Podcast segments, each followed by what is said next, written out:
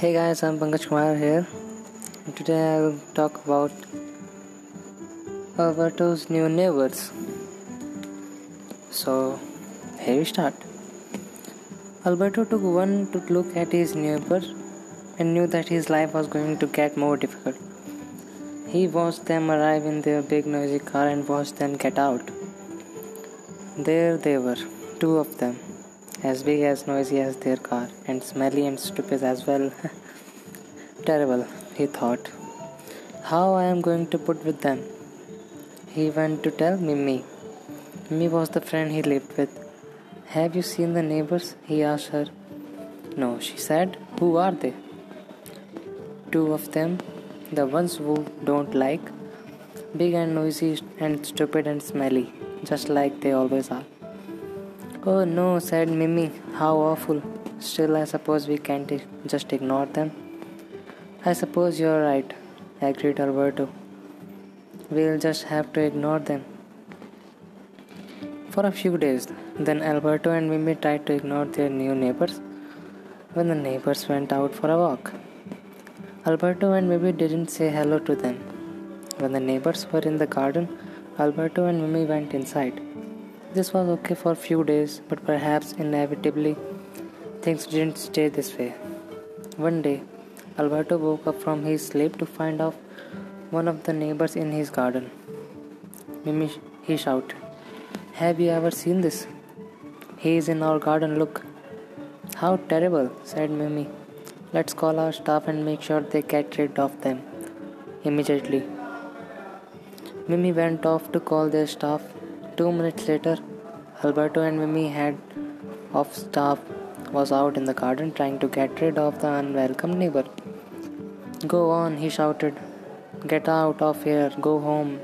Did the neighbor didn't say anything but gave Alberto and Mimi head of staff a dirty look.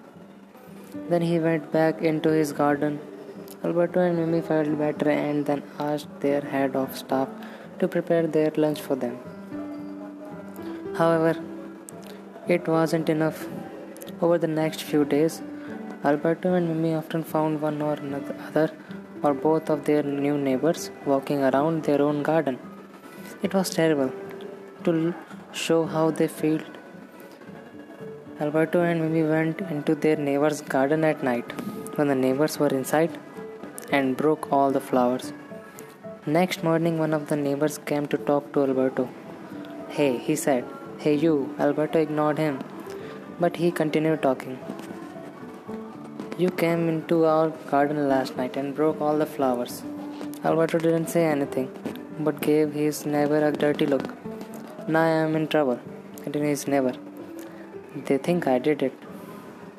Who are they? asked Alberto. My owner, of course, replied the neighbor. Owners? said Alberto. You have owners? Course we do, said his neighbor. Don't you? Oh no, replied Alberto. We have staff.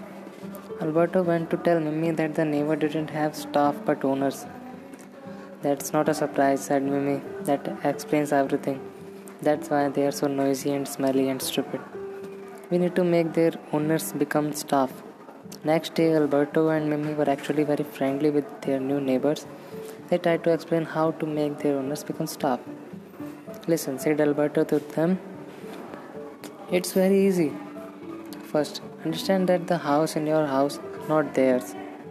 And second, said Mimi, make sure that you are always clean. Make sure they give you food whenever you want. Sit on the newspaper while they are reading it. Sleep as much as possible on their bed. And finally, try not to bark but to meow instead.